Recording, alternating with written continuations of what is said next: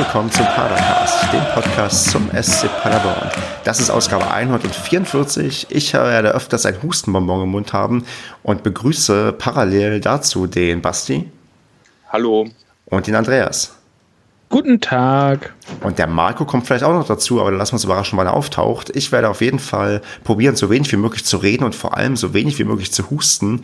Denn ich habe mich bei meinem letzten Umzug, oder was heißt beim letzten, also ich bin ja kürzlich umgezogen und beim Umzug steht man ja öfters mal draußen, glaube ich, leicht erkältet, deswegen huste ich vielleicht öfters mal. Aber beim Umzug sind wir auch schon beim Thema Smalltalk. Ähm, Basti, wann hast du den letzten Umzug gehabt? Ähm, vor äh, äh, sechs Wochen. Und ähm, also hast du selbst alles organisiert oder hast du dir mal ein Umzugsunternehmen gegönnt? Ja, also dadurch, dass ich hier in Studentenwohnheim wohne, von einem ins andere umgezogen bin, hatte ich keine Möbel umzuräumen, weil das möbliert war und musste quasi nur meine Sachen in ein Auto räumen und bin dann mehrmals nachts irgendwann um zwei Uhr nachts von einer Wohnung zur anderen gefahren, weil ich den Mietwagen nicht so lange hatte und habe alles da irgendwie rübergekarrt sehr hm. chaotisch und, und, und, und komplett unorganisiert. Ja, ähnlich ist das bei mir auch gewesen. Auch ich bin quasi privat umgezogen. Jetzt frage ich mal, Andreas, hast du dir mal jemals den Luxus gönnen können, dir ein Umzugsunternehmen zu besorgen?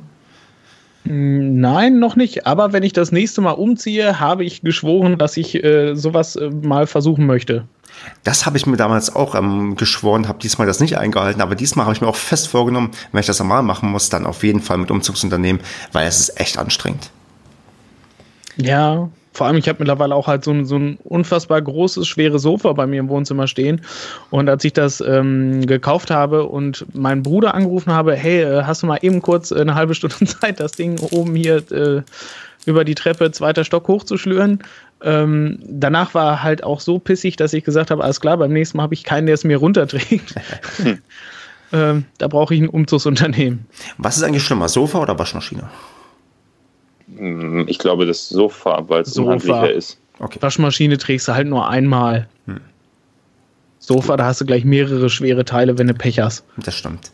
Ähm, ich hatte den Luxus, dass ich ähm, beim Aus- und beim Einzug jeweils einen Aufzug hatte, was eigentlich doch recht angenehm sein kann. Definitiv. Aber gut, lasst uns vom Thema Aufzug mal zum Tabellenaufzug gehen und gucken, ähm, was denn fußballerisch bei uns passiert ist. Denn wir haben am Wochenende, und zwar am Sonntag in Heidenheim, beim FC Heidenheim gespielt. Und dort, ich würde fast schon sagen, standardgemäß 5 zu 1 gewonnen. Andreas, du hast zumindest mal die Tendenz richtig gehabt, ist mir aufgefallen. Also das 4-0 kommt näher. Ja, siehst du. Und ähm, bevor wir auf das sportliche Direkt eingehen können, Basti, erzähl mal, du warst, glaube ich, vor Ort, oder? Was hast du denn erlebt? Waren die Anreise, Abreise, das Stadion? Du hast, glaube ich, einiges zu erzählen. Hau mal raus. Ja, also, also man muss dazu sagen, ich bin im Moment in Stuttgart an der Uni und äh, also nur für zwei Wochen und habe mir gedacht, okay, das, obwohl ich am nächsten Tag eine Klausur schreibe, liegt das ja so nah Heidenheim 80 äh, Kilometer oder was ich kann, 120, ich weiß es nicht.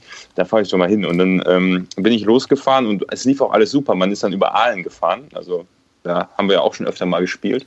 Und dann bin ich aber in Aalen an dem Gleis in den falschen Zug eingestiegen. Der, der stand da nämlich schon so eine Minute, bevor die Abfahrt war. Und ich dachte mir, das muss ja jetzt der Zug sein. Bin eingestiegen und in die falsche Richtung gefahren. Da bin ich irgendwo in Ellwangen rausgekommen. Und dann wurde es natürlich knapp mit dem Anpfiff. Bin dann irgendwann um 13 Uhr um exakt 13 Uhr in Heidenheim im Stadion angekommen, äh, im Stadion, im Hauptbahnhof angekommen und habe mir noch so gedacht, ja, Heidenheim ist ja, die werden ja Shuttlebusse haben, da wird es ja einen Verkehr geben, notfalls ein Taxi. Ich meine, an jedem normalen Hauptbahnhof gibt es ein Taxi oder irgendwas, was fährt. Und dann bin ich da raus, habe die Polizei gefragt, die hat mir gesagt, geht da geradeaus und äh, äh, fahr mit dem Bus. Dann bin ich zum, da war aber Menschenseelen also alles verloren. Da war niemand an diesem Hauptbahnhof. Kein, kein Mensch. Keine Shuttlebusse, nichts. Habe ich fünf Taxiunternehmen angerufen. Die hatten nichts frei an dem Tag oder erst in einer Stunde oder so. Und dann habe ich ein bisschen Panik bekommen. Bin dann in irgendeinem Busfahrer, der hat mich dann außerhalb der Plan, also der Linien dann mitgenommen zu einem anderen Bus, der dann ganz gemächlich irgendwann um 20 nach 1 losgefahren ist. Und anstatt direkt zum Stadion zu fahren, ist er quasi um alle Käfer, die um das Stadion rumliegen. Also das Stadion ist irgendwie zwei Kilometer vom Hauptbahnhof weg, also eigentlich nicht weit. Und der ist dann wirklich so zehn Kilometer einmal durch alle Käfer rundherum gefahren, bis er dann zurück zum Stadion gekommen ist.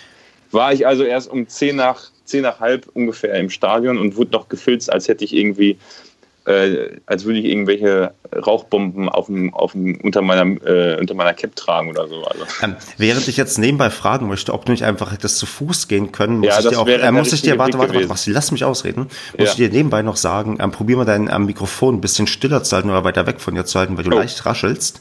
Oder okay. nicht direkt reinzusprechen. Also falls du ganz krass reinsprichst, du raschelst die ganze Zeit ein bisschen, aber noch nicht ähm, bedrohlich. Aber ne, erzähl mal, also du hättest zu Fuß nicht laufen können zum Stadion oder ähm, wäre das theoretisch im Nachhinein die bessere Option gewesen?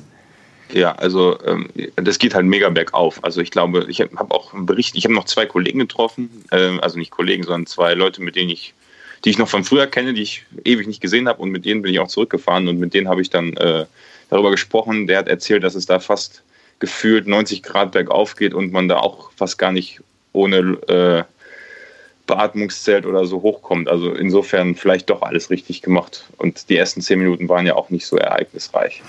Aber wie ist es denn sonst im Stadion? Also gab es ähm, erstens ein richtiges Bier und falls ja, welches? Und Nein, es gab, ich glaube, nicht mal alkoholfreies Bier.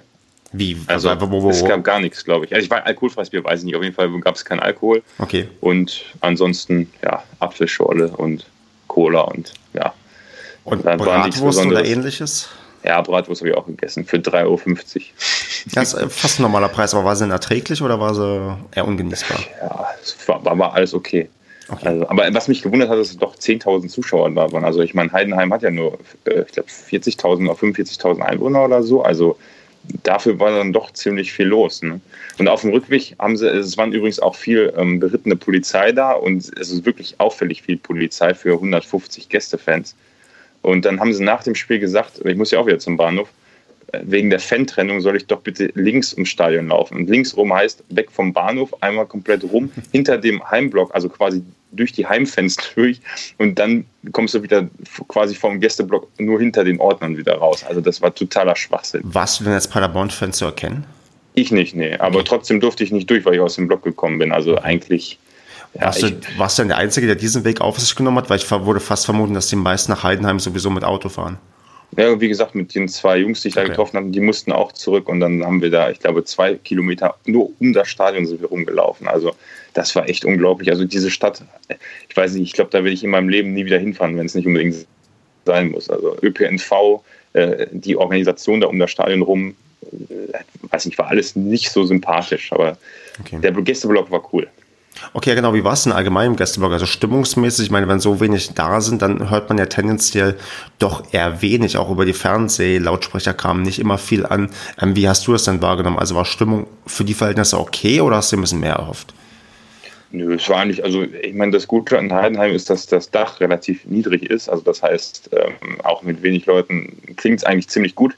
Und ja, ich gut, war jetzt nicht äh, mit, ich weiß nicht, wie viele Leute da supportet haben, ich schätze mal 80, 70, 60 oder, oder 100, ich weiß es nicht, schwer anzuschätzen, aber jetzt nicht so viele und dementsprechend ein paar Mal die bekannten Sprech Sprechchöre, die man so gegen Heim, Heidenheim singt, die waren schon ganz gut und die neuen Lieder kamen auch gut. Also mir gefällt das immer ganz gut, dass man dann so bei den Liedern, die bei Heimspielen nicht funktionieren, weil die große Masse die nicht kennt, dass die dann wirklich 10, 15, 20 Minuten am Stück bei Auswärtsspielen gesungen werden. Das gefällt mir eigentlich ganz gut.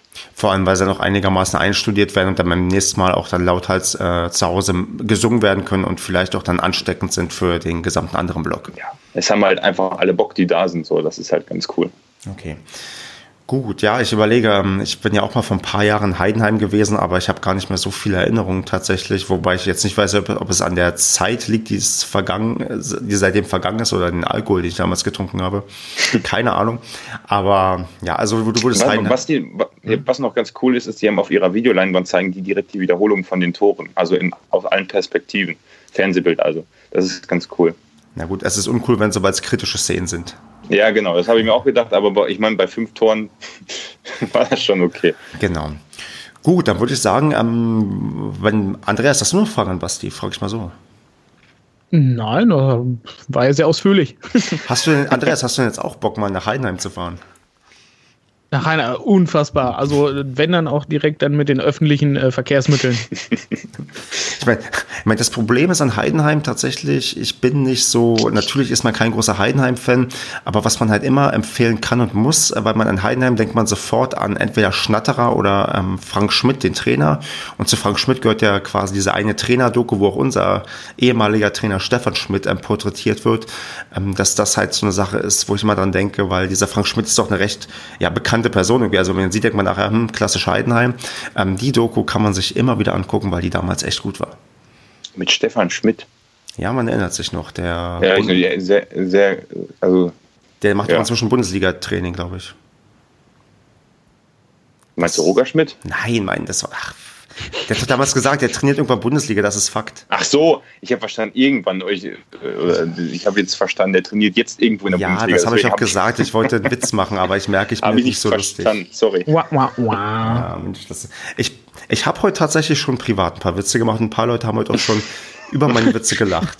Vielleicht über mich, wer weiß, aber anscheinend kann ich im Kadercast jetzt nicht ähm, weiter fortsetzen. Deswegen weiter zur seriösen Berichterstattung und da würde ich anfangen, über das Spiel zu reden und dann insbesondere über die Aufstellung und da nehme ich den Andreas mal mit rein.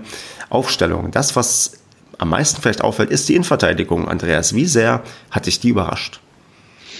Ja, es wird halt noch so ein bisschen hin und her probiert, ne? Also es hat sich ja irgendwie das ultimative Duo hat sich ja bisher noch nicht angeboten. Und äh, jetzt durfte er am vergangenen Spieltag wieder das ähm, ja, recht erfolgsversprechende äh, äh, Duo äh, Uwe Hünemeyer und Sebastian Schonlau auf dem Platz.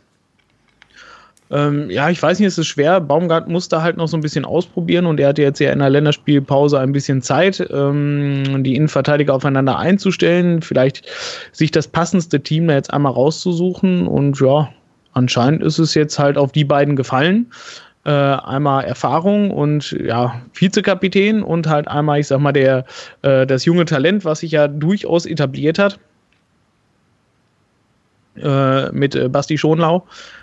Hm, ja, kann man machen. Hat, hat funktioniert, wie man gesehen hat. Ähm, muss man sich Sorgen machen, dass der Kapitän jetzt ähm, vielleicht öfters in die Rolle des äh, dritten Verteidigers auf der Bank rutscht? Ach, ich weiß nicht. Das da, ich finde, das darf man nicht überbewerten. Erstens, halt so ein Kapitän kann durchaus auch auf der Bank sitzen. Ich finde, der muss nicht unbedingt spielen.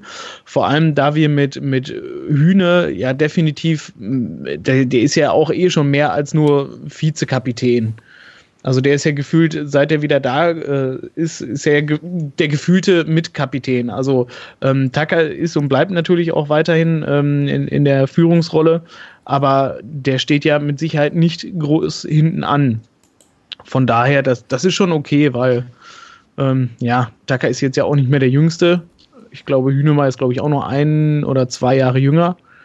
Aber trotz alledem, das ist okay. Also mit Hünemeyer hat man definitiv äh, den Kapitän oder den, den Vize oder Zweitkapitän auf dem Platz. Und ich denke mal, Tucker wird auch so viel Profi sein, dass er auch äh, von der Bank aus beziehungsweise im Training auf, in der Kabine und alles genug unterstützen wird und kann. Und ich zumal, zumal man auch sagen muss, dass es gefühlt ja immer so ist. Dass, also einer von den drei muss ja auf der Bank sitzen. Und es ist ja, ja, gefühlt immer so, sobald es da einen Wechsel gibt oder irgendeiner zwei Spiele am Stück oder drei auf der Bank saß, dass man sich dann fragt, ja, hat er noch eine Chance? Und drei Wochen später sieht die Welt wieder anders aus. Also wer weiß, ob sich das nicht noch vor oder nach der Winterpause wieder noch zehnmal ändert. Ne? Und ich würde auch jetzt fast mal unterstellen, dass es auch in der Rolle einfacher möglich ist, weil Hünemeyer das und Strodig das schon kennen, dass Hünemeyer Kapitän ist und Strodig quasi als zweiter oder dritter Mann daneben ist. Also ich glaube, es wäre was anderes, wenn jetzt ein Spieler von ganz außen gekommen wäre, der völlig neu gewesen wäre. So ist es ja quasi eher so eine Art, ja, ein bisschen zu Rückkehr zum Vertrauten, zu dem, wie es funktioniert. Und ähm, da wird sich dann hoffentlich auch ähm, ja, Tucker irgendwie mit abfinden können und auch einfügen können. Ich höre schweigendes Zustimmen. Ja. Sehr schön. Dann nehmen wir jetzt langsam mal den Marco hinein, den ich hiermit herzlich begrüße. Hallo Marco. Schönen guten Abend zusammen. Entschuldigt die Verspätung. Hallo Marco. Hallo. Schöne Laune, Padercast. Wir haben ja doch immer gute Laune, Marco. Hör dir nur Padercast 55 oder so an. uh, den habe ich jetzt gerade nicht so parat. Aber ja, prinzipiell ist so recht. Nee, gut, dann ähm, würde ich dann Marco dich vielleicht sogar fast ins kalte Wasser werfen, weil ich genau sehe, dass du gerade im Sendungsdokument auch schon ja ähm, reingeschaut hast. Wir gucken noch ein bisschen auf die Aufstellung, haben jetzt die Innenverteidigung so ein bisschen ja geklärt. Ähm, Gibt es noch eine Sache, die dir ins ja, Auge gefallen ist, wo du sagen musst, okay, das hatte ich jetzt überrascht bei der Startaufstellung? Hm, habt ihr schon eine Michel gehabt? Nee, deswegen. Erzähl uns doch mal, wie hast du reagiert, als du unsere Offensive und den Sturm gesehen hast? Ähm, also ehrlich gesagt wieder etwas irritiert, weil ähm, ich eigentlich fest davon ausgegangen bin, dass der, der Sven Michel als äh, Ergänzungsspieler mit dabei ist, aber nicht direkt in der Startaufstellung steht. Und der SC Paderborn vermeidet es ja, Ausfälle vorab anzukündigen. Ähm, und ich war schon sehr erstaunt, äh, dass der Baba nicht äh, von Anfang an gespielt ähm, und äh, war da aber nicht besorgt, als ich den Sven Michel gesehen habe, weil wir kennen ja den Sven und äh, ich bin davon ausgegangen, dass er brennt und er brannte ja. Ja, ich glaube, damit hast du, glaube ich, alles gesagt, was man irgendwie dazu sagen soll. Also ich, es war tatsächlich, glaube ich, für uns alle überraschend und das Übliche. Wir wussten vorher nicht, dass ähm, ja Baba fehlen wird, aber im Nachhinein wird das ja dann immer aufgeklärt und vielleicht ist ja die Taktik gar nicht so verkehrt, den, den Gegner ein bisschen im Unklaren zu lassen und ähm, dann doch für eine Überraschung zu sorgen. Und so geschah es dann, dass man halt mit ähm, Michel quasi aufgelaufen ist. Und wenn der Basti jetzt nicht noch eine weitere Ergänzung zur Startelf hat, würde ich auch ins Spielgeschehen einsteigen. Oder Basti, hast du noch was zur Startelf? Ich würde gerne noch mal ganz kurz was sagen. Okay, oder Marco. Weil ähm, ich finde es ja prinzipiell okay, den, den Gegner in Unklaren zu lassen, aber ich glaube, man ist, glaube ich, verpflichtet, äh, eine Dreiviertelstunde oder eine halbe Stunde vor Anpfiff die Aufstellung ähm, beim äh, äh zu melden. Also ab eine dem Stunde. Zeitpunkt, äh, eine Stunde sogar, okay. Ja. Äh, ab dem Zeitpunkt ist es ja total transparent, dass der Baba weder ähm, auf der Bank sitzt noch äh, in die Startelf, in der Startelf zugegen ist. Von daher finde ich dann ein bisschen albern, äh, da nicht vielleicht nochmal für die Fans äh, zwecks Orientierung zu melden, wieso das so ist.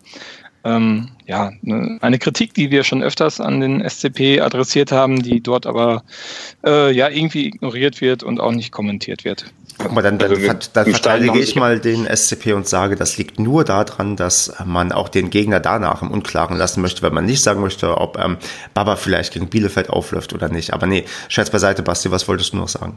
Im Stadion hat das auch, also wie gesagt, ich stand da ja mit zwei Jungs, die ich da auch kannte von früher und äh, wir haben uns auch gewundert, warum er nicht gespielt hat. Ich wusste es dann, ich konnte dann die Nachricht, weil ich es bei euch im Chat gelesen, also bei uns im Chat gelesen habe, konnte ich mit reinbringen, aber da hat es auch keiner mitbekommen.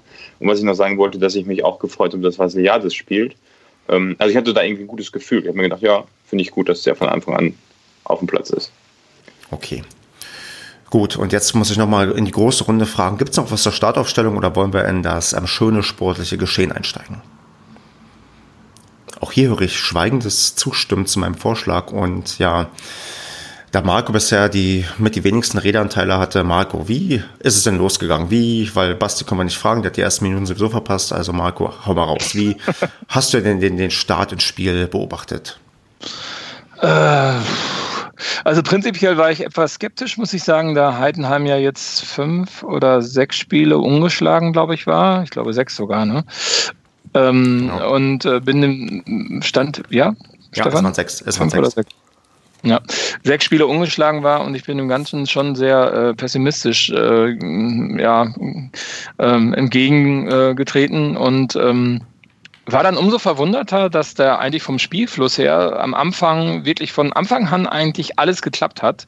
Ähm, ich finde, wir haben ein super Kombinationsspiel aufgezogen. Ähm, der Sven Heist von Sky hat das ja auch relativ schnell honoriert und ich war von dem, was ähm, was dort geboten worden ist, erstmal überzeugt. Also bis auf diese äh, Trägersituation, wo es, wo der Mo dort äh, ja irgendwie äh, nicht genug Pfeffer hinterm Ball gesetzt hat und das Ding verkümmert ist und der Schnatterer sozusagen alleine dann auf einmal vor Zingerle stand.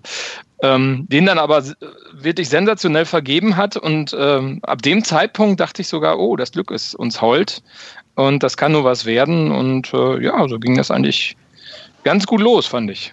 In dem Moment bin ich übrigens ins Stadion gekommen, als der Schnatterer, also gerade die Tribüne hochgekommen. also ein super Einstieg. Ja, ich habe das Tor quasi verhindert durch meinen Luftstoß, den ich da reingebracht habe. Ja, aber der Sven Heiß hat tatsächlich, äh, wo du gerade den Kommentator ansprichst, das Spiel auch sehr, sehr stark honoriert, oder Andreas? Also er hat doch, bevor es auch das 1-0 gefallen ist, von einem wirklich sehr, sehr guten Spiel gesprochen. Und ich muss sagen, das war auch tatsächlich so, oder? Ja, also es war, ich hatte zwar auch irgendwelche äh, gegenteiligen Kommentare zwischendurch, äh, ich weiß nicht, auf Twitter, glaube ich, gelesen. Aber im Großen und Ganzen fand ich, äh, sehe ich das genauso wie du. Der hat zwischendurch doch ganz relativ schnell gesehen, dass das halt äh, ein Spiel auf ganz schön hohem Tempo ist und dass wir da auch ganz schön Druck machen.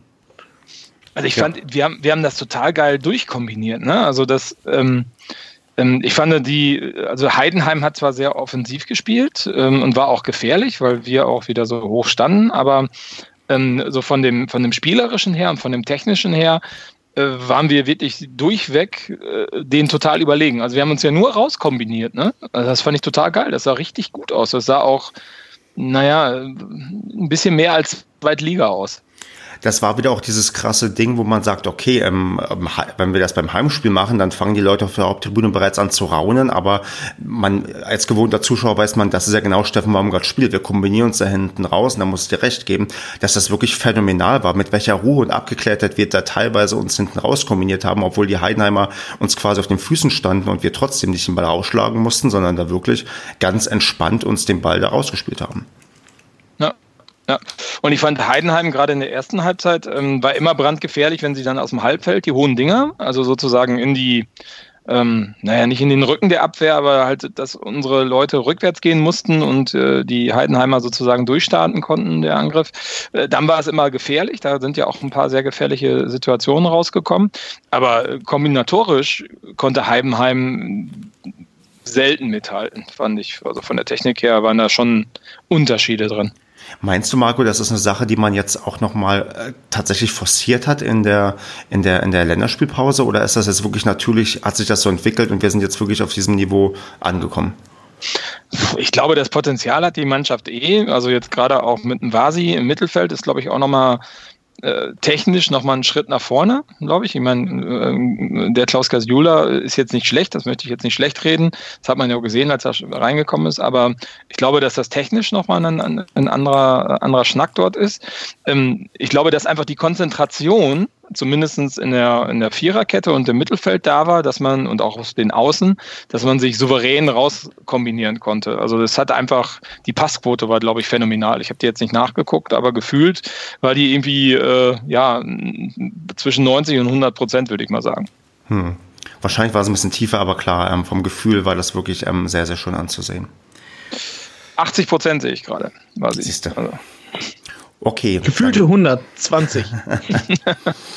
Dann würde ich mal zu, zum ersten, obwohl, wollt ihr noch den, will jemand den Lattentreffer von Michel ähm, kurz ähm, bequatschen? Oder wollen wir gleich ja. zum ersten Treffer übergehen? War ein sauberes Ding. Also, das wäre natürlich ein, der phänomenalste äh, Wiedereinstieg ähm, schlechthin gewesen. Direkt äh, Startelf und ich weiß nicht, was war das, elfte, zwölfte Minute oder sowas. Ähm, und dann halt direkt gegen die Latte auf die Linie unten geknallt und dann leider, leider aus dem Feld. Ey. Das wäre definitiv ein richtiges Sahnetor noch gewesen.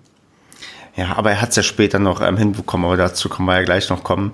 Ähm, und würde sagen, wir gehen mal zum 1 zu 0 über, was mh, hm, nach einer Ecke gefallen ist. Also Ausgangspunkt war eine Ecke und ja, ähm, Andreas, wie hast du es gesehen? Und sind vielleicht tatsächlich Standards so langsam eine Stärke, auf die man bei uns irgendwie ein bisschen bauen kann? Ja, auf jeden Fall. Ich meine, da sieht man ja nicht nur, also ich habe das erste Tor jetzt tatsächlich gerade nicht mehr so akut auf dem Schirm. Am Ende war es ein Distanzschuss von ähm, Jimmy, nachdem eine Ecke reingebracht wurde. Dann hat, glaube ich, einer probiert drauf zu prügeln. Der Ball ist dann ähm, abgeblockt worden. Dann hat Jimmy halt ähm, den Ball schön hinein ins obere Ach, stimmt. Ja, genau. Da wurde ja noch äh, Hand reklamiert. Ähm, genau. Oder es wurde versucht, noch Hand zu reklamieren. Es war gefühlt äh, äh, fast geklärt für Heidenheim und dann nimmt sich Jimmy ein Herz und zieht ab und trifft da äh, fast in den Winkel rein.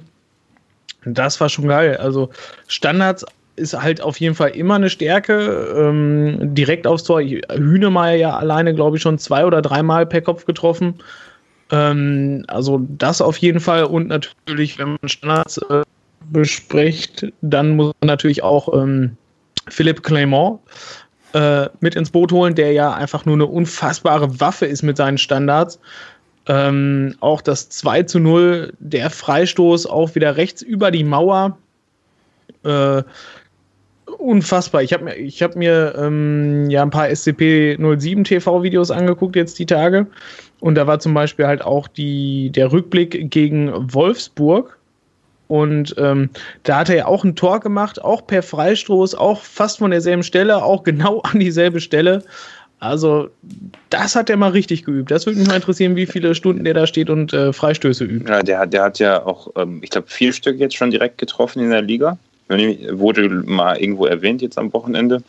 Mhm. Und ähm, das wäre wohl, ich glaube, also ich weiß nicht, auf was sich die Statistik bezogen hat, aber es wurde dann erwähnt, dass Alban Meha sechs Stück hatte. Aber ob, ich weiß nicht, ob das zu dem Zeitpunkt in der Saison war oder am Ende der Saison. Ich vermute eher sechs am Ende der Saison, oder? Vermutlich. Ich weiß ja. es nicht, aber auf jeden Fall. Äh, es ging dann, meine ich, am, am Ende der Saison. Das ist der ja. Rekord bei. Ähm da hat er auf jeden Fall noch Potenzial, das locker zu toppen.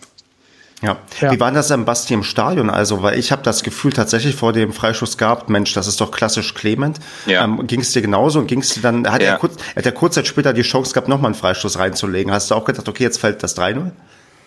Äh, ja, ja, aber also äh, es, es äh, war auch so, dass mehrere Leute vor dem äh, 2 zu 0 dann schon gesagt haben, er geht sicher rein, geht sicher rein. Also es war, es war sich eigentlich so im Kollektiv, waren sich alle sicher und hatten die Erwartung, dass das Ding so sicher reingeht und ja, das ist einfach unglaublich geil. Also, also wobei, wobei ja. ich möchte da nochmal sagen, also klar ist das geil und der schießt die Dinger auch platziert. Ähm, ich finde, da lag jetzt aber auch ein bisschen an, den, an dem, wie heißt der, Kevin Müller, glaube ich, von dem Torwart, an dem Torwart ja. von Heidenheim. Ähm, weil, also wenn man weiß, dass der Clement, also diese Position lädt ja dazu ein, dass du versuchst, irgendwie über um die Mauer rumzuzirkeln und dann ins lange Eck äh, und am besten oben in den Winkel reinzuzirkeln. Äh, also ich normalerweise müsste man, glaube ich, als Torwart noch einen Schritt weiter ähm, in der Mitte stehen, weil wenn Clement schießt. Und das hat der Kevin Müller irgendwie nicht drauf gehabt. Ne? Also bei beiden Toren, ne? beim ersten war er ja auch schon relativ naja. Genau, wo, wobei da denke ich, ich meine, das war irgendwie aus 20 Metern und voll abgezogen. Ähm, äh, da siehst du es vielleicht nicht, aber bei dem, bei dem Freistoß fand ich, ähm, er war ja auch dran. Also er wäre einen Meter oder einen halben Meter weiter in die lange Ecke gegangen vorher, dann wäre er dran gewesen. Ne? Also das ist ja ein bisschen unglücklich von dem gewesen, was uns natürlich in den Karten gespielt hat. Äh, beim dritten Tor war er noch unglücklicher. Ja gut, aber da kommen wir später zu. Genau. Ähm, aber das ist halt auch wieder so die Sache. Ich glaube, ähm, der Jan hat irgendeinen Paderball-Blog-Eintrag zur Taktik geschrieben, dass ähm, man bei Freistoßen heute echt teilweise so weit ist, dass es echt schwierig ist, solche Dinger wirklich zu halten, weil du als Torwart mit gewissen Ablenkungsmanövern auch wirklich der Blick auch von gewissen Sachen weggelenkt wird. Und ich erinnere mich noch damals, wie man auch immer über also der, der ungelernte ähm, Reporter erzählt hat, in, bei Alban Meyer Freistößen, den muss der Torwart eigentlich halten, dass man vielleicht tatsächlich unterschätzt, wie gut und wie platziert die geschossen sind und ja, ähm, dann vielleicht Clement da wirklich ähm, als Waffe da ja schwer schlagbar ist, weil der halt die Sache einfach wirklich richtig gut drauf hat. Mag sein. Also kann man als passiver äh, Spieler, als Nicht-Zuschauer, als Zuschauer vielleicht auch äh, schlecht bewerten. Also ja, weil ich vermute, wenn ich da stehen würde und da wäre keine Mauer und ich wüsste, er schießt genau dahin, ich würde wahrscheinlich trotzdem nicht halten können. Ja, wir würden sehr wahrscheinlich mit dem Kopf gegen den Pfosten fallen oder so. Richtig, genau. Ja, wir haben ja auch letztes Jahr mit Massi, er hatte, glaube ich, auch ziemlich gute Freistöße geschossen und hat Ritter nicht auch mal den einen oder anderen versenkt. Also ich meine, äh, scheint, also das scheint ja sowieso allgemein Potenzial in der Mannschaft zu sein. Ja, man könnte es, man könnte es vermuten. Also Standards als neue Waffe und das in der zweiten Liga bei uns, das ist schon, das kristallisiert sich so ein bisschen heraus und das ist, glaube ich, ähm, mal gut. Ich meine, wir sind variabel immer noch genug. Wir schießen ja aus allen möglichen Situationen Toren und wenn da jetzt auch die Standards dazu kommen, dann ja, können sich die Leute weiterhin ähm, warm anziehen, wenn sie gegen uns spielen dürfen. Ja, und vor allen Dingen haben wir äh, schnell genug Leute, dass diese Standards auch entstehen. Ne? Also um Strafraum drumherum äh, sind ja technisch sehr versierte Leute, die auch schnell unterwegs sind. Und da kommt dann der ein oder andere Innenverteidiger oder Außenverteidiger auch mal zu spät. Und dann gibt es einen Freistoß. Genau. Wer auch zu spät kommt, ist manchmal der SC Paderborn in der Verteidigung. Und zwar ist es, wie es dann so, so kommen muss, kassieren wir natürlich, nachdem wir souverän 2-0 geführt haben und wir dachten, okay, jetzt geht es eigentlich nur um die Höhe des Sieges, kurz vor der Halbzeitpause das ähm, 2 zu 1. Und Andreas, das war noch quasi zweimal exakt dieselben Situationen hintereinander und beim zweiten Mal schlägt der Ball ein, oder? Ja, genau, genau dasselbe habe ich mir auch gedacht, als ich gesehen habe. Da dachte ich so, mein Gott, der steht im ersten Moment halt so frei und man kriegt es gerade noch geklärt. Und ähm, quasi, man, man rennt wieder nach vorne, der Ball kommt wieder direkt retour und es ist wieder wirklich, wie du schon sagst, zu 100% dieselbe Situation und er steht da wieder völlig frei und äh, macht dann den Ausgleich. Das war, das war echt bitter. Allerdings muss man ähm, sehen, das war zum Beispiel nicht Drägers Schuld, der halt alleine zwischen zwei Angreifern stand, der, wo soll er hin? Und, äh, sondern Hünemeyer war dann zu weit rausgezogen, weil, glaube ich, Collins auch schon äh, völlig woanders war, weil er, glaube ich, schon wieder halt am, am, nach vorne rennen war und links gefehlt hat. Und ja, so zog sich das halt, weil man ja gerade wieder im Aufbauspiel war, halt wieder auseinander. Und äh, da klaffte einfach rechts wieder die Lücke, die aber auch natürlich hervorragend dann ähm, bespielt wurde, beziehungsweise es auch nicht geschafft wurde, halt den, den Pass zu verteidigen dann auf die Seite. Und ja, wenn er dann blank vom Tor steht, zweimal, irgendwann muss er dann halt auch drin sein, ne? Ja, aber äh, ich hatte so das Gefühl, ich glaube, das war ja auch ähm, kurz nachdem ich geschrieben habe, guck mal, Collins und Träger spielen Manndeckung und wechseln die Seiten mit ihren Männern. Ähm, also ich hatte das Gefühl, also A hatte Heidenheim ja stark gedrückt, also die haben ja wirklich äh, sehr viel Druck gemacht und äh, wir haben uns stark zurückgezogen. Und dann hat Heidenheim auch irgendwas vorne umgestellt. Also ich könnte jetzt nicht beschreiben, was, aber in den fünf Minuten oder so fehlte die Zuordnung, hatte ich so das Gefühl. Und ich glaube, wir waren gar nicht in der Vorwärtsbewegung, weil das war ja noch ein Ball, der zu klären war, äh, irgendwie so am, am 16er nahe der, ähm, der Auslinie, also der Torauslinie. Ähm, also ich hatte das Gefühl, die, die Zuordnung passte in den fünf Minuten überhaupt gar nicht. Also da war irgendwas umgestellt und die Abwehr konnte sich nicht darauf einstellen. Das war seltsam. Das kann durchaus sein, weil dieser Überraschungsmoment, wenn vielleicht wirklich der Trainer die Anweisung gibt, jetzt hier kurz vor Schluss mach was aber anders, da musst du dich tatsächlich erstmal darauf einstellen. Aber ich habe da jetzt leider auch nicht zu sehr ähm, darauf achten können, ob da wirklich irgendwie was umgestellt wurde. Nun denn, trotzdem oder deswegen gehen wir halt mit 2 zu 1 in die Halbzeitpause. Und ähm, ja, Marco, wie, wie war denn dein Gefühl dann, ähm, als dann der Halbzeitpfiff ertönt ist? Ähm, ja, hast du dann trotzdem gedacht, okay, verdammt, jetzt wird's wieder, weiß nicht, eine 3 zu 2 Niederlage oder warst du doch recht optimistisch, dass wir das doch noch auf die Reihe bekommen? Ach, ja, gut, nach den letzten, ähm, naja, Enttäuschung darf man es ja nicht nennen, aber nach den äh, sicher geglaubten Siegen und den Comebacks, die wir hatten, ähm, fällt das natürlich schwer daran zu glauben, dass das jetzt äh, über die Zeit gebracht werden kann oder dass das so stehen bleibt. Ähm, also ich bin schon davon ausgegangen, dass wir in der zweiten Halbzeit sicherlich noch einen Gegentreffer kassieren. Ähm, so, und ob man jetzt was schießt oder nicht, da war ich mir jetzt nicht so sicher. Äh, ja, mit gemischten Gefühlen, ne? Hm. Ja, also, äh, wobei, ich fand es eigentlich extrem positiv, ähm, bis auf die letzten fünf Minuten und bis auf das Thema von dem, von dem Träger da in den ersten paar Minuten, ähm, fand ich es eigentlich recht sicher, was wir da gespielt haben. Also das fand ich schon ganz gut, weil Heidenheim, glaube ich, auch ähm, nach wie vor so jetzt durch die Serie eins der besten Teams in der zweiten Liga war, so die am Stück äh, gepunktet haben. Ähm, fand ich, haben wir das schon sehr souverän gemacht und wir waren überlegen. Und ich fand es vor allen Dingen ganz cool, was Zulinski und Michel da vorne so mit den Gegnern gemacht haben. Ähm, also ich hatte nicht das Gefühl, dass Heidenheim unseren Sturm und unsere Außenstürmer auch nur ansatzweise unter Kontrolle haben. Okay. Ja. Also Basti, wie war die Stadionperspektive? Ging es dir ähnlich oder ähm, hattest du oder hatten auch die Zuschauer um dich herum andere Sorgen? Ja, also ich habe da nach dem 1 zu 2 war das Gespräch kurz bei dem Thema, oh, das kommt ja bekannt vor, die Führung und dann war natürlich kurz der Gedanke da, aber ja, ich hatte dann eigentlich ein ähnliches Gefühl wie ihr auch. Also ich habe dann nach der Halbzeit irgendwie, weiß nicht, ähm, es gab immer mal wieder so ganz kurze Phasen, wo Heidenheim bei einem Konter oder nach, noch nach, nach einer Ecke vorne war, wo man gedacht hat, ah, jetzt schwimmen sie ein bisschen, aber das hat sich wirklich echt in Grenzen gehalten. Also ja, zur Pause habe ich sogar ein Gespräch gehört, wo manche meinten, ach ja, da könnte man ja auch noch mit einem Unentschieden zufrieden sein, so gut wie die Heidenheimer drauf sind. Also da habe ich dann wirklich gesagt, so nee, bitte nicht.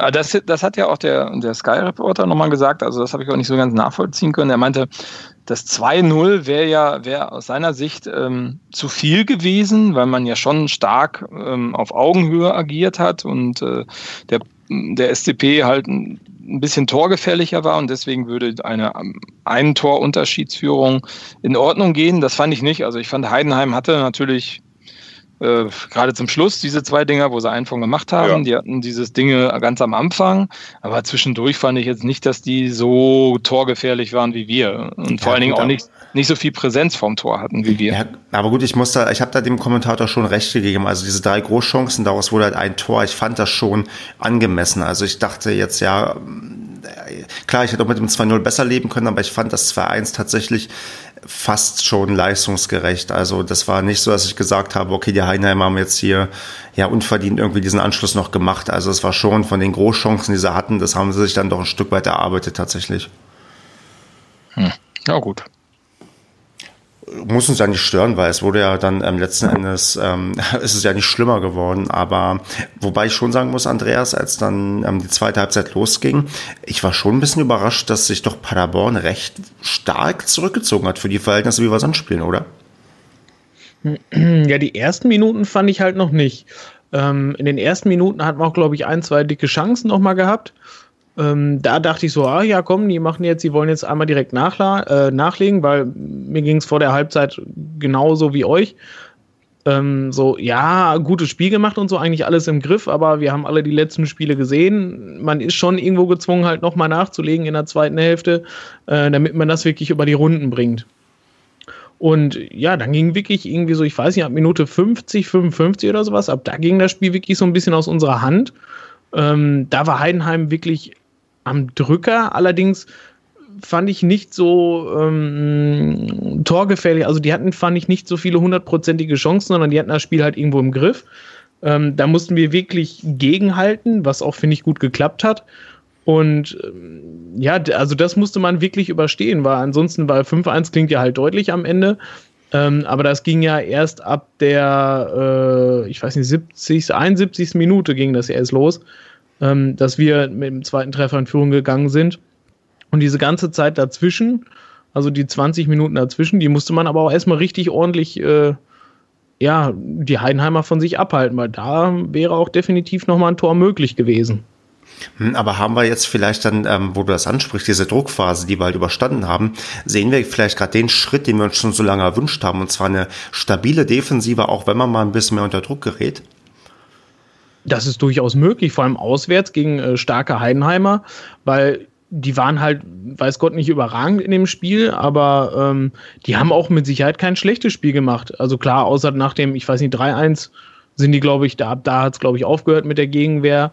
Aber äh, vorher im, beim Stand von 2-1, da haben die sich äh, ganz schön gezeigt und die stehen ja in der Tabelle, stehen die ja auch äh, recht weit oben noch. Die stehen ja, stehen die, Elfter Platz. Elfter nur.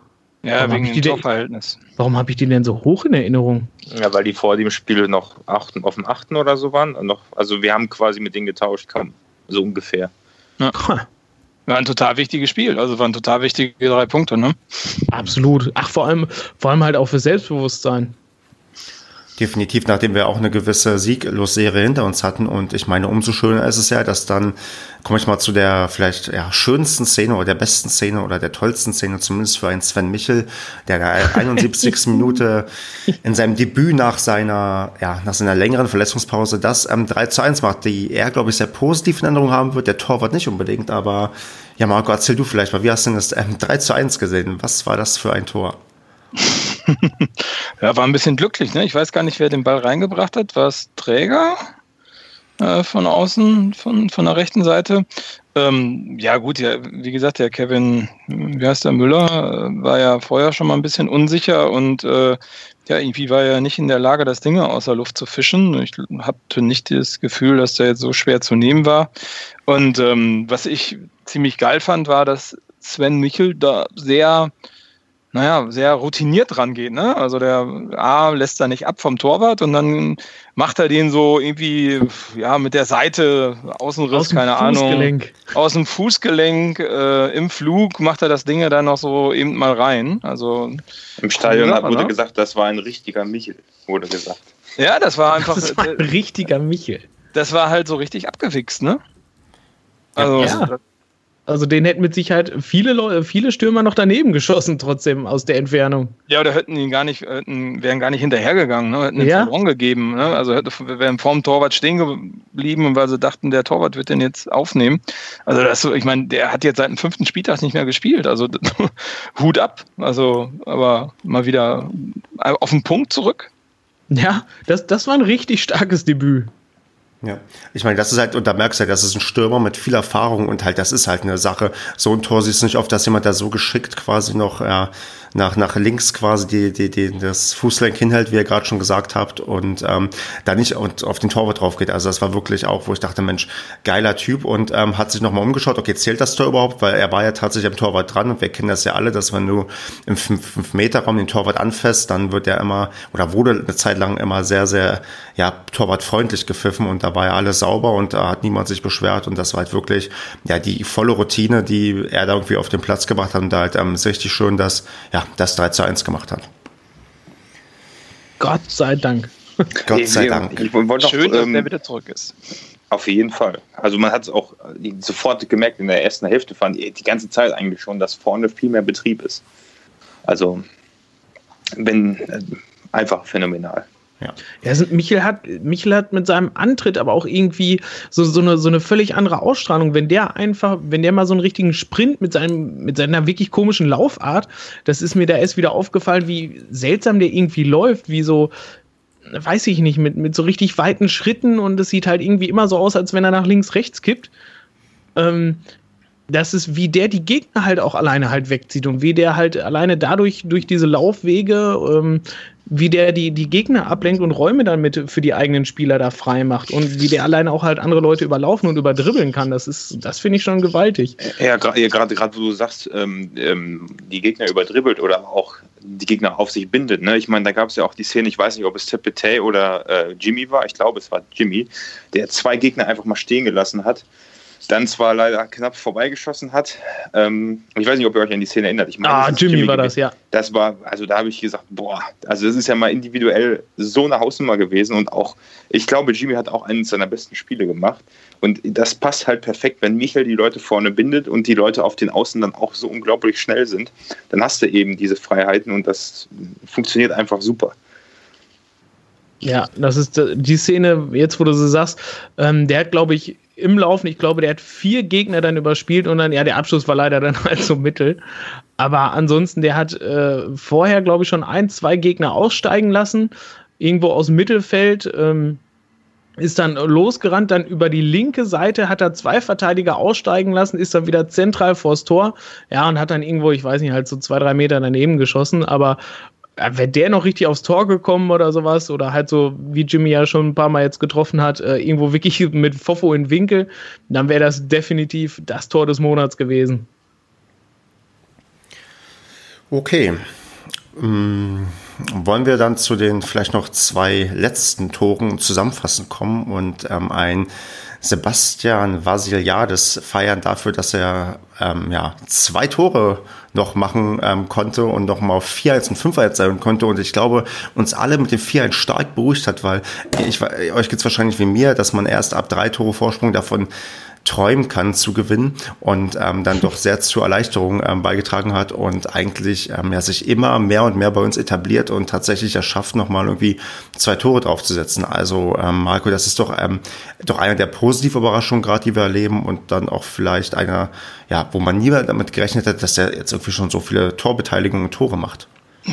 Ja, das ist ja eh sehr verwunderlich. Ähm, den hatte ich ehrlich gesagt gar nicht so richtig auf den Zettel für diese Saison. Also, weil der ja A noch sehr jung ist, dann hast du einen Klaus Gasiola da, dann äh, damals war ja noch der Robin Krause noch da, der, der jetzt bei Ingolstadt seine Erfolge feiert. Ähm, also, das sind ja alles äh, eigentlich Ausgangssituationen oder Ausgangsbedingungen gewesen, wo ich gedacht habe, hm, naja, ob der jetzt dieses Jahr noch durchstartet oder ob das eher ein Kandidat ist, den man vielleicht ein bisschen langfristiger sieht, das ist der Hammer, wie der, wie der sich da etabliert hat. Also habe ich ja vorhin schon gesagt, auch so offensiv, was da im Mittelfeld geht. Und ähm, ja, ist, ist total torgefährlich, ne? Also sowohl bei den Assists als auch jetzt als Vollstrecker. Ähm, krass. Heftig. Und auch, auch zu dem Spielzug an sich. Also ich hatte nach dem 2 zu 0 dann gesprochen, ich so, ah, okay, haben wir ja auch eben drüber gesprochen. Ähm, viele Standards, also nach Standards sind wir extrem stark und das, es gab ja auch so ein paar Spiele, wo wir nur die Standards getroffen haben. Und äh, gerade das vierte Tor war ja wunderbar herausgespielt. Gut, vielleicht waren die Heidenheimer mit dem Kopf, das hat der Trainer ja in der PK nachher gesagt, schon nicht mehr da nach dem dritten, aber ähm, das war ja, also da haben die die Gegner ja komplett stehen lassen mit, mit dem Passspiel auf links und dann quergelegt, also herausragend. Aber bei dem Querleger vielleicht nochmal, Tepete, das hatten wir ja auch diskutiert in unserer Gruppe. Äh, ich meine, so äh, klar, das war ein super Pass, ne? Da hat das äh, hat dann gut aufgelegt. Aber wie habt ihr den denn so in Summe gesehen, gerade so in der ersten Halbzeit? Also ich muss sagen, gegen, gegen Ende wurde er mannschaftsdienlicher. Am Anfang war er immer ein Stückchen egoistisch. Darauf es da wahrscheinlich hinaus, oder? Ja, genau. Er hatte ja, A, hatte er diese Großchance vertändelt, äh, wo Dräger so halb rechts ganz frei stand und auf seiner mhm. Höhe mitlief. Hätte er nur rüberlaufen müssen, hätte äh, Mo so ein freies Schussfeld vom Torwart gehabt.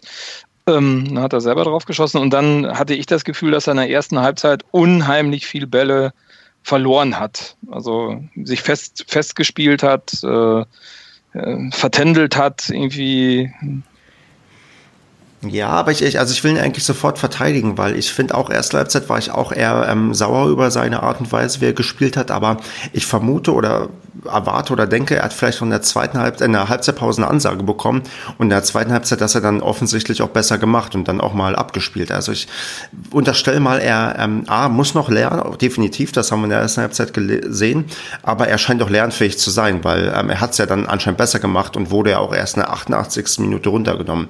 Also ich bin da ähm, ich sag mal, ich gebe ihn noch nicht ganz auf. Also ich glaube, ähm, das ist halt ein junger, ambitionierter Spieler und du hast ja gleich gemerkt, dass er sofort gebrannt hat, als er hierher gekommen ist. Der wollte unbedingt hier quasi ähm, die Leute mitreißen und überschätzt sich vielleicht auch oder denkt, er hat das jetzt irgendwie drauf. Aber ich glaube, der ist noch ähm, lernfähig und noch lernwillig und ähm, den kann man noch irgendwie ja richtig hinbiegen, dass das auch noch ja ein Stückchen mehr zum Erfolg beitragen kann. Oder ähm, Marco, hast du da tatsächlich große Sorgen, dass ähm, der Baumgart nicht die richtige Ansprache findet? Weil, wie gesagt, ich finde, in der zweiten Halbzeit sah es auf jeden Fall besser aus und das ist wahrscheinlich nicht einfach so passiert. Also das, klar, das äh, definitiv. Ähm, das fand ich auch, dass er in der zweiten Halbzeit äh, deutlich mannschaftsdienlicher und auch fokussierter gespielt hat und nicht so selbstverliebt. Ich finde es halt prinzipiell, ich meine, seitdem der da ist, hat er, glaube ich, fast jedes Spiel gespielt und äh, glaube auch die meisten Spiele von Anfang an gespielt. Und der hat ja immer diese leichte Unsicherheit. Also, und ich stand ja äh, bei einer Länderspielpause stand ich ja irgendwie mehr oder weniger hinter Baumgart bei diesem Freundschaftsspiel in Warstein gegen die, die Blablabla-Auswahl. Und da hat, hatte ähm, Baumgart ja irgendwie zu Linsky die Anweisung gegeben, er sollte dafür sorgen, dass Tepete mehr Selbstbewusstsein bekommt.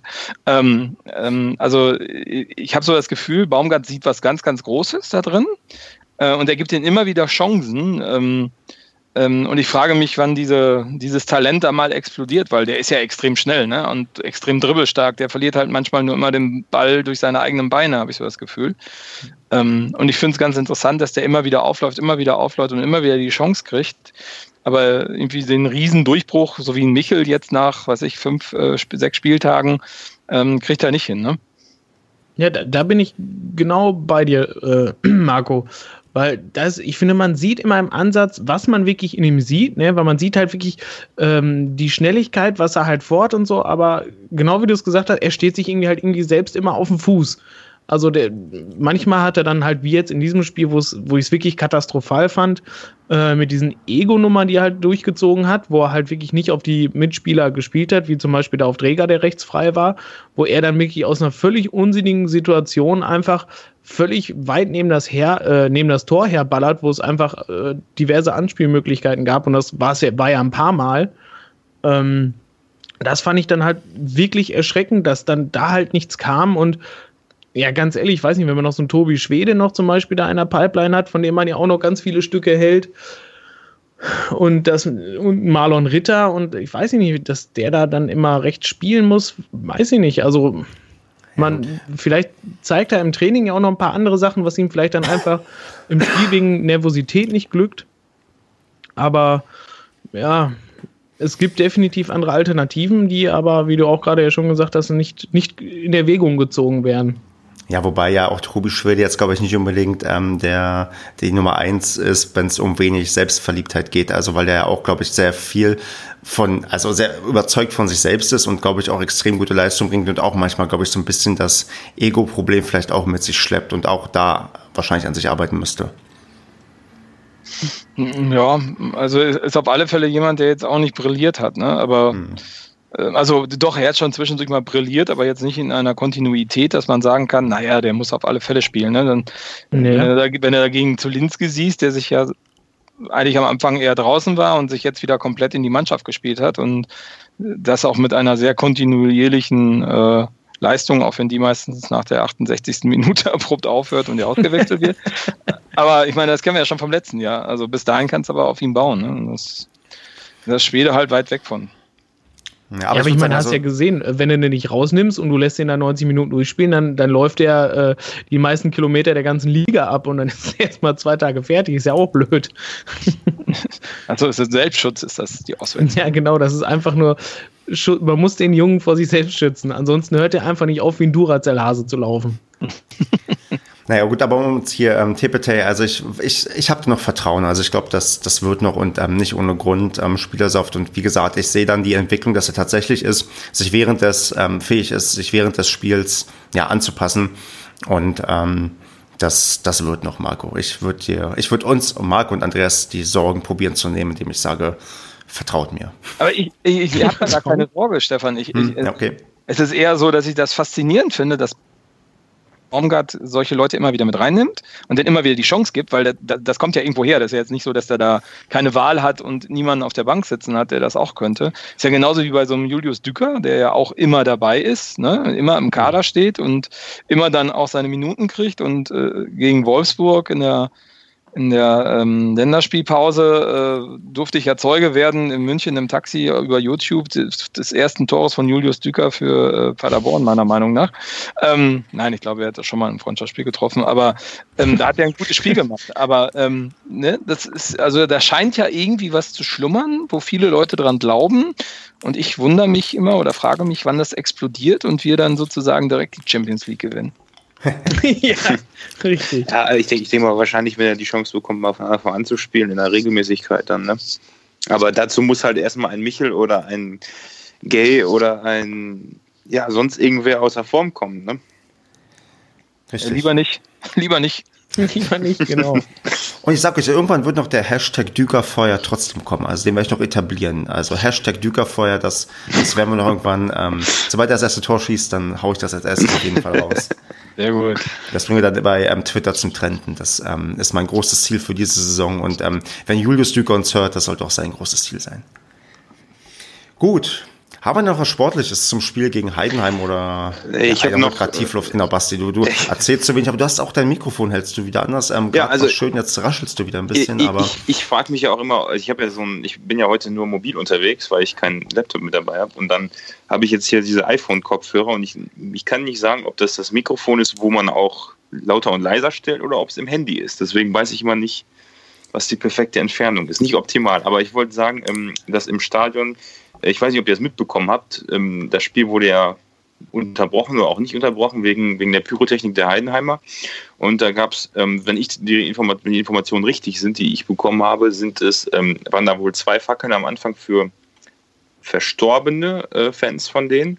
Und danach haben sie halt noch ihr Jubiläum gefeiert, also zehn Jahre diese Ultra-Gruppe bei Heidenheim. Und ähm, das wurde dann auch auf der Tribüne, wo wir standen, also links von uns quasi in dem, in der, also was bei uns die Nordtribüne im Prinzip ist, da wurden auch noch irgendwelche Banner hochgehalten. Also die haben sich schon abgefeiert und äh, der Stadionsprecher, äh, ich finde das ja immer wieder amüsant, wenn dann die Ansage losgeht, unterlasst das Abbrennen hört sofort auf damit und wenn das alles schon am Brennen ist, Ähm, aber bei dem Stadion war es halt echt, dass es sowieso schon so halb im Nebel hängt und dann, äh, dann noch diese, diese Pyrotechnik. Also ich habe das gegnerische Tor nicht mehr gesehen, obwohl das jetzt ja nicht so viele bengalische Fackeln waren. Aber äh, Dazu habe ich mal zwei Fragen, Basti.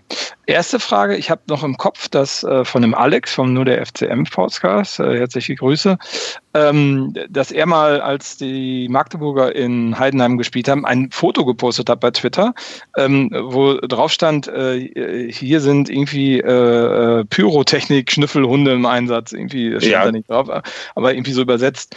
Das, hast du das auch wahrgenommen, das ja, Schild, ja. als du reingegangen bist in den Gästeblock? Aber die sind scheinbar nur am Gästeblock positioniert, ja, genau. diese Hunde. Die, ne? die, also, Hunde habe ich, hab ich, auch gesehen. Also ich, ja. ich habe hab Hunde gesehen. Ich kann dir nicht sagen, ob das jetzt Pyrotechnik, Schnüffelhunde waren oder also, also Oder normale Hunde. Schon faszinierend, wie viel äh, Pyrotechnik da die äh, Gästefans dort reinkriegen konnten. Ähm, und das Zweite ist, ähm, äh, beim ersten Mal ja, gab es ja keine Spielunterbrechung, hat er weiterspielen lassen und im Fernsehen sah es so aus, als hätte der ähm, Zingerle einen Sichtradius gehabt von fünf Metern. Ja, sah, sah von uns auch aus, äh, von uns auch so aus. Also verstehe ich nicht, dass man da nicht nochmal unterbricht. Also das, weil wenn da jetzt eine gefährliche Situation rausgekommen wäre und äh, dann ein Treffer ähm, passiert wäre, ähm, hätte man ja eine riesen Diskussion gehabt, oder? Ja, das, das habe ich mir auch gedacht, ja. Also dann lieber doch 30 Sekunden warten, bis der Rauch weg ist. Also das fand ich schwach vom Schiedsrichter. Ich war auch ja. erstaunt, dass er das nicht unterbrochen hat, tatsächlich. Ja, ich meine, es muss ja, lass es mal eine knappe Situation sein, wo der wirklich gucken muss, ist der Ball jetzt hinter der Linie oder, oder, oder auf der Linie und dann siehst du nicht, weil zu viel Rauch da ist. Das wäre schon. Wobei ich, ich hätte dann auch noch einen Screenshot von jemandem bekommen, der das äh, Spiel live geguckt hat und dann quasi sein Handy kurz fotografiert hat und da muss ich sagen, da sah es dann auf den Fernsehkameras noch mal heftiger aus, als es dann im Stadion wirklich aussah. Aber von der anderen Seite hattest du natürlich schon schwer, schwere Sicht auf, auf Zingerle. Also ich weiß es auch nicht, aber ich, ansonsten fand ich den Schiedsrichter aber gut, um das Sportliche vielleicht abzurunden. Hat viel laufen lassen. Also ich glaube, er hat auch im Kicker eine gute Note bekommen, aber auch zu einem einfach zu leitenden Spiel. Also er hat auch ja. wirklich Karten verteilen müssen. Es war auch keine große Härte dabei. Also ich vermute fast, dass beim nächsten Spiel der Schiedsrichter mehr zu tun haben wird, aber da können wir gleich mal drauf gucken. Ja. Genau. Oder ähm, Marco, hast du noch was Sportliches oder was zum Spiel, was du loswerden möchtest? Nö, alles gut. Gut. Andreas, du noch? Nö. Aber vielleicht noch zum Abschluss, ich fand es ich fand's ganz gut, so im Laufe des Spiels, also am Anfang war ja die Heidenheimer-Szene sehr dominant, äh, fand ich auch im Fernsehen, kam sehr dominant rüber, haben dann ja auch ihre zwei, zwei Pyro-Aktionen ähm, durchge durchgezogen und waren da auch sehr laut, wobei dann zum Schluss hat man sehr gut äh, uns gehört mit äh, hier regiert der SCP und so, mhm. also da waren die Heidenheimer ziemlich, äh, ziemlich außen vor, also nachdem man dann das zweite Mal gefeiert hat, war dann auch Schicht im Schacht, ne, mit Support so. So hat sich den Bats angefühlt. Ja, ist halt schwierig, wenn du 5-1 hinten liegst, glaube ich, nochmal. Da musst du schon sehr viel, ja, sehr viel Frust positiv kanalisieren, um dann noch irgendwie vernünftig Stimmung machen zu können. Und ja, tatsächlich hat man am Ende auch den einen oder anderen Schmähgesang gehört aus Paderborner ähm, Richtung, den Basti wahrscheinlich noch deutlich ähm, stärker wahrgenommen hat, aber ja. das gehört dann wahrscheinlich auch dazu. Das sind doch die besten Momente, oder? Also ich meine, glücklicher als mit 5-1 und ich meine, Paderborn und Heidenheim haben jetzt nicht so das gute Verhältnis. Und dann, es ist, war so ein gefühltes Mini-Osnabrück 2.0. Das Ding ist, ich finde es halt immer ein bisschen schöner, wenn man, ähm, jetzt abgesehen vielleicht von Osnabrück, ähm, die Mannschaft selbst abfeiert und dann nicht unbedingt nochmal auf den Gegner drauf geht. Es gibt nur selten Situationen, wo ich mich dann irgendwie auch, ja, schmähend dem anderen Gegner gegenüber äußern möchte, dann doch lieber vielleicht selbst die eigene Leistung abfeiere. Was, was, mir gerade noch einfällt, einer der Spieler, die sind ja am Ende zum Zaun gekommen und, ähm, ich weiß gar nicht, wer es war, ob es Klaus war, ich, ich kann, konnte das dann nicht mehr erkennen. Ähm, irgendein Spieler hatte dann äh, zu den Capo gerufen, ähm, äh, wir sollen doch, also Derby-Sieger, Derby-Sieger oder sowas äh, anstimmen. Und mhm. dann kam das irgendwie nicht und dann haben wir aber immerhin, äh, wir sind Nummer 1 in OWL gesungen. Also es war wunderbar, wunderbare Einstimmung auf Freitag. Sehr schön. Den Klaus, den erkennt man ja auch nicht so gut, ne? Ja, ich, ich bin kurzsichtig und die hatten dann alle eine Kapuze auf, so, und dann, dann stehst du. Hör mir ja, auf. Wenn, also, wenn Jasula seinen Helm nicht auf hat, dann würde ich den in der Stadt wahrscheinlich auch nicht erkennen. Ja, gut. Ich dachte, er hätte jetzt auch den Helm aufgehabt. Nee, der den setzt er, glaube ich, sofort ab. direkt ab. Ja. ja. Achso, hm, okay. Also er geht damit nicht schlafen. Ach ja, stimmt. Das hatte ja letztens hatte irgendwie Jimmy auf dem Kopf oder so, als sie in die Kurve gekommen sind. Stimmt, ja. Hm bestimmt gut durchgeschwitzt. Also ich, ich, ich glaube, riechen möchte ich an diesem Helm tatsächlich nicht. Okay, ich würde sagen, wir gehen mal ähm, geschmeidig dann über zum, ähm, bevor wir zum Social Media Post der Woche übergehen, vielleicht ähm, ja den Hinweis loswerden, Social Media ist nicht immer die Wahrheit, außer wir fünf ähm, twittern was vom Paracast, denn wir twittern immer die Wahrheit. Ähm, und ähm, beim Social Media Post der Woche habe ich einen Vorschlag herausgefunden, auf Twitter gesehen, der hat es, glaube ich, sogar ins Westfalenblatt in die Online-Version geschafft. Und zwar ein sehr nettes Bild aus Bielefeld, wo ähm, einige Kästen Paderborner Bier als ähm, Gastgeschenk gelassen wurden. Ähm, habt ihr das auch gesehen? Ja. Ja. Das wurde ja, glaube ich, sogar bei uns in der Gruppe geteilt. Und ähm, ist das nicht ähm, ein schönerer Social Media Post der Woche? Absolut. Absolut. Ja, vor, vor, allem derjenige, der sich darüber aufgeregt hat, kriegt auch noch einen Preis dafür. Ist doch wunderbar, oder? Ja, das, das finde ich auch spitze, oder? Ja. Ich meine, da hat man schon mal auf jeden Bier. Fall markieren. Da hat, da hat man schon mal gutes Bier in Bielefeld und dann regt man sich noch auf. Also. Ja, also ich meine wirklich, das waren ja vier, fünf Kästen oder so. Ich meine, das ist ja, da kann man sich doch mal freuen, oder? Ja, ja was meinst du, wie die sich nach ihrer Niederlage darüber freuen, dass sie sich damit volllaufen lassen können? Ich vermute mal, dass der Kasten schon leer ist. Der Kasten, da stand ja mehr als ein Kasten. Also, da waren vier, oder? Ja, viele. Auf alle Fälle viele. Ja. Von daher. Wir hätten gerne so viele Kästen von dem guten einheimischen Bier. Das stimmt. Gut, dann ähm, hiermit an diese Fotos und den ähm, Fotografen herzlichen Glückwunsch zum Social Media Post der Woche. Wir ja, freuen uns, dass ihr euch erfreuen könnt an wundervollem Paderborner Bier. Genau, das war ähm, Ed Stadtgeflüster 1905. Er sich vertan, der wollte eigentlich 19 schreiben. was, was ist eigentlich 1905 passiert? Ach ja, stimmt. Ähm, es wurde ähm, ein Verein gegründet in Ostwestfalen, der nicht die Nummer 1, sondern die Nummer 2 ist. Und da werden wir so ein bisschen bei dem anstehenden ja, ach verdammt, ich sage Derby, ich habe schon auf Twitter geschrieben und ich sage auch hier Derby. Also wir haben am Freitag unser Derby unter Flutlicht. Ähm, vielen Dank, DFL, für diese Ansetzung, dass ich schon wieder Probleme habe, irgendwie vernünftig hinzukommen. Aber ähm, man, wie startet man besser das Wochenende als mit einem ja, Derby-Sieg? Und ich würde jetzt mal fragen, Basti, wie optimistisch und wie freudig guckst du denn auf das anstehende Spiel? Uff.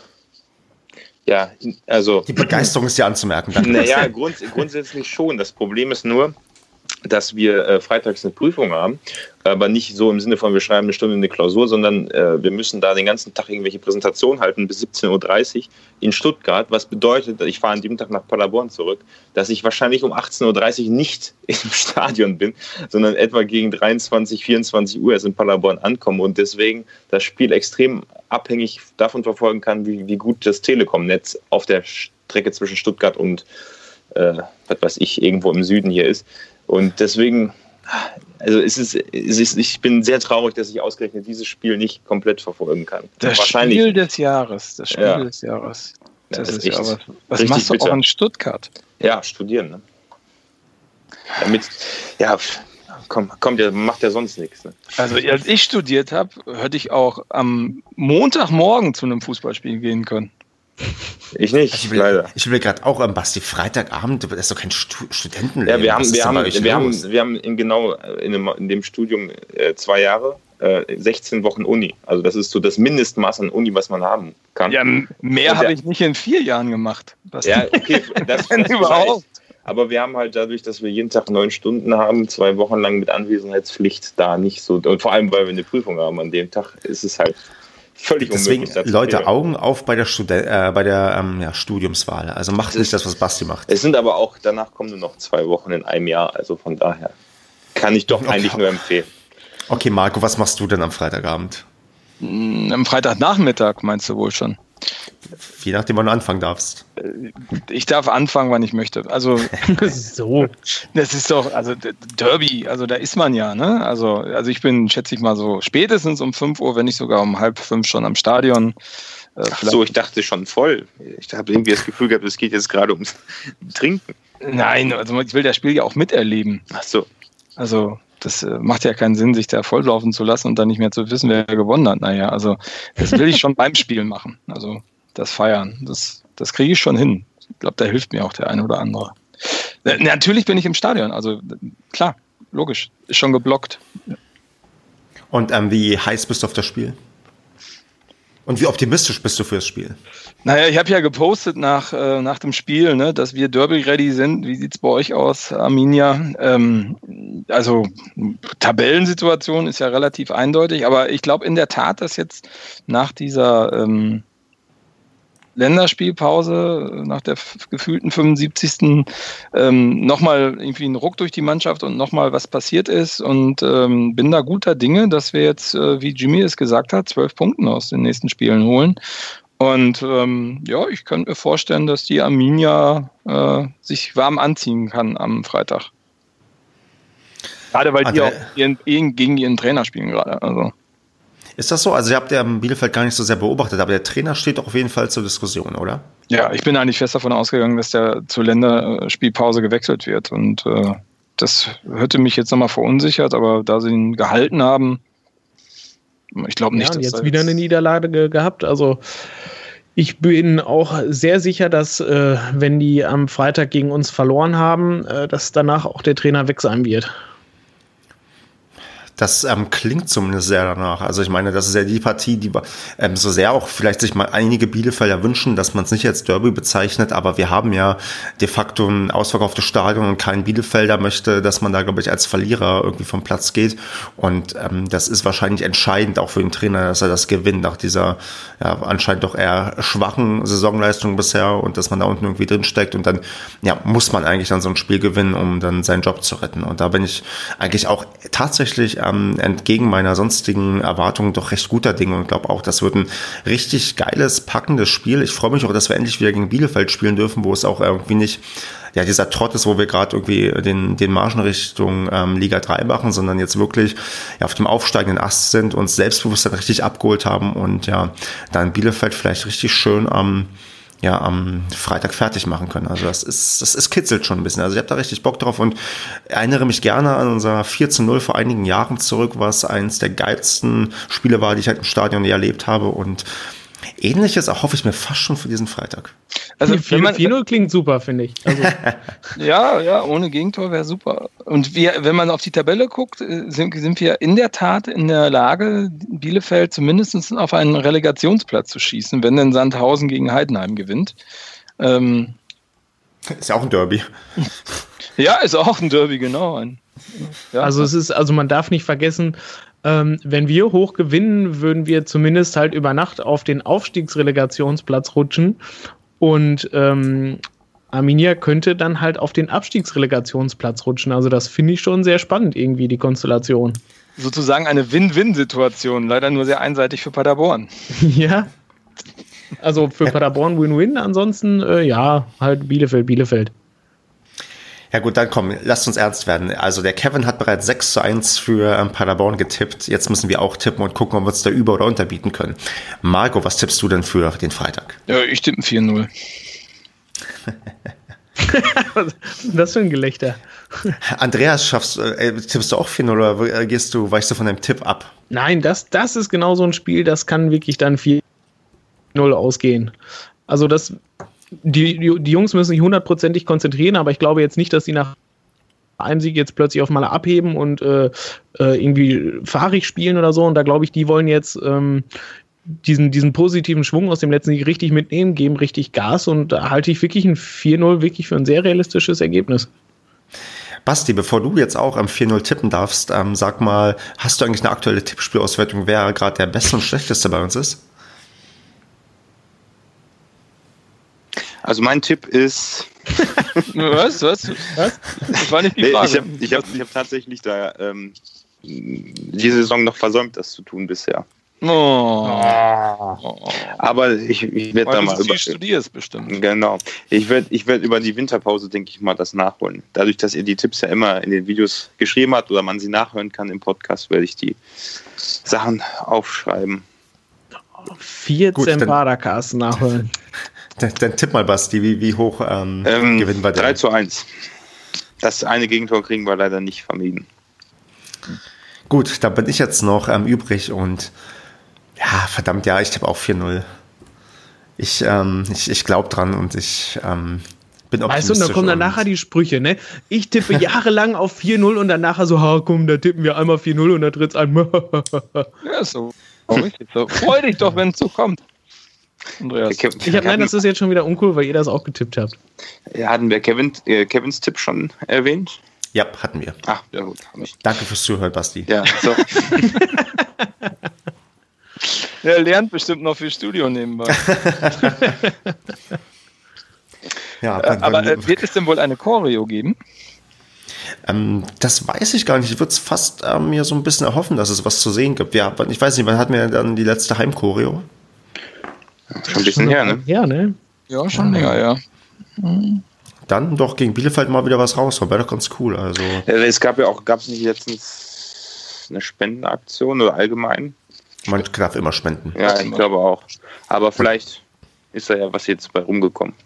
Genau. Sonst ähm, Leute spendet, ähm, die Fans, die brauchen das, damit sie auch diese Chorus machen können. Und manche sind echt geil, die äh, veranstaltet werden. Und hoffentlich sehen wir auch was Cooles gegen Bielefeld, damit wir ja den Jungs, glaube ich, richtig einhetzen können. Weil ich glaube auch die ich glaube, spätestens, wenn du auf dem Platz bist und dann die Stimmung so miterlebst, ich glaube auch, dann bist du als Spieler dann, weiß nicht, auf, auf 180 und willst halt das Ding auch gewinnen, weil ja, irgendwie ist dann doch mehr Emotion drin, als man sich das vielleicht vorher ausmalt und ja, irgendwie, die Vorfreude ist doch, doch irgendwie, glaube ich, bei uns größer als in Bielefeld auf jeden ich Fall. Ich bin gespannt, wie viele Bielefelder da sind. Ich habe immer noch ein Trauma vom allerersten Spiel in der Bindler Arena gegen Bielefeld. Da war die halbe Arena voll. Mal gucken. Ja, ja wenn es erstmal 4-0 steht, dann sind die auch ruhig. Ja, aber ich glaube nicht, dass das passieren wird. Also dauert das, nee. Aber äh, wir werden ja nach einem alten Bekannten wieder treffen, ne? Der Florian Hartherz. Der Flo. Der kommt zurück. Der alte Judas. Ich glaube, der ist gar nicht so freiwillig. Ähm, also der ist, glaube ich, auch. Ich glaube, der ist gar nicht so im bösen Blut gegangen. Also den würde ich jetzt nicht unbedingt auspfeifen. Nee, das tut auch keiner. Also. Ja, man weiß nie, aber. Hören wir nächste Woche. Genau. Spielt jetzt Spiel. Ja, Marco, willst du pfeifen? Ich würde prinzipiell jeden pfeifen, der Paderborn verlässt, aber ähm, äh, nicht, äh, ja.